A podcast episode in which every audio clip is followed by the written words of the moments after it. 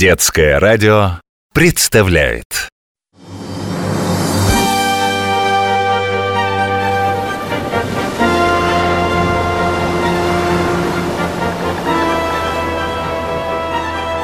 Великие путешественники.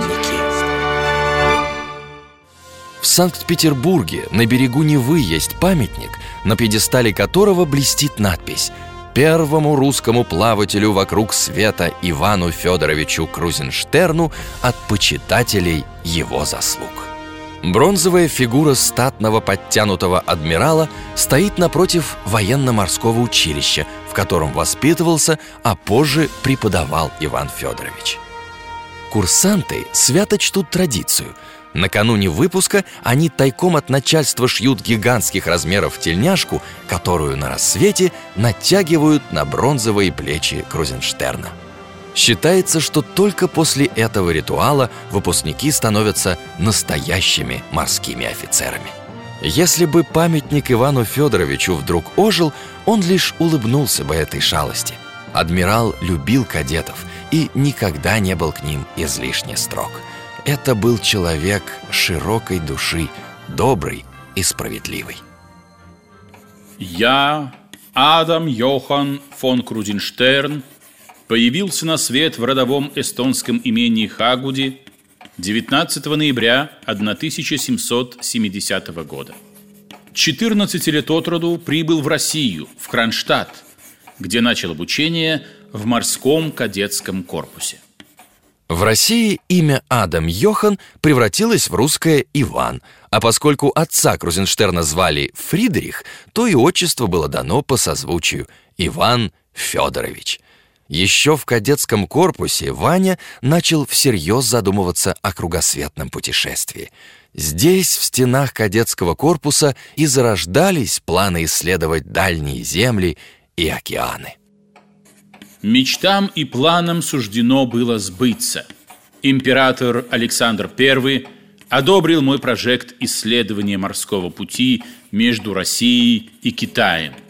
26 июля 1803 года два корабля «Надежда» и «Нева» вышли на бескрайние морские просторы.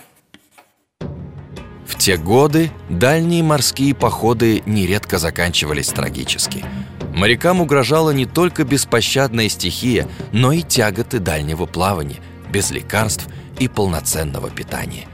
Участники экспедиции знали, возможно, вернуться домой суждено будет не всем. По приказу Крузенштерна на «Надежде» для пополнения рациона команды содержались свиньи, козы, куры, утки, гуси – все они галдели, кукарекали и хрюкали в клетушках на палубе. Моряки ухаживали за ними, а свиней однажды даже помыли, выбросив за борт и хорошенько прополоскав в Атлантическом океане.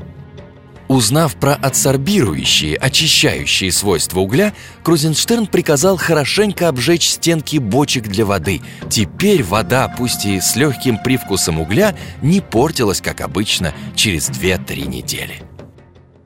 Я со своей стороны за первый и важнейший долг почту быть неусыпным в стараниях моих, касающихся до сохранения здоровья команды. Не сомневаюсь, будут следовать и все офицеры сему приказу. Лейтенант Надежды Ермолай Левенштерн писал в своих дневниках Крузенштерн заботится о наших матросах самым беспримерным образом. Все болезни предотвращаются хорошим питанием, посильной работой, сухим платьем, чистым бельем и окуриванием под палубой. Крузенштерн был настоящей душой команды. Один из участников экспедиции восторженно отзывался о нем в письмах. У нас на корабле царит беспрестанная радость и душевный подъем.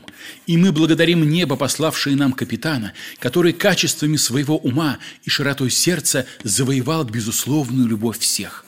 С полным правом поставлен он над нами, потому что его преимущества над нами возвышаются.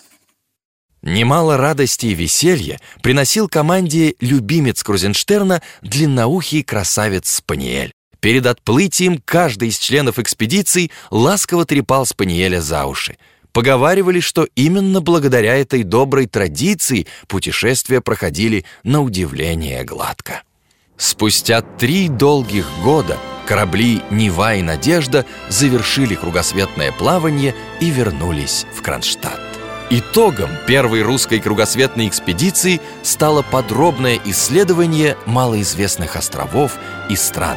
Крузенштерн исправил множество ошибок на морских картах того времени, нанес географическое положение островов, островков, скал подводных камней Тихого океана. А самое главное, капитан остался верен своим юношеским мечтам. Он обошел на корабле вокруг Земли и проложил морской торговый путь в Китай.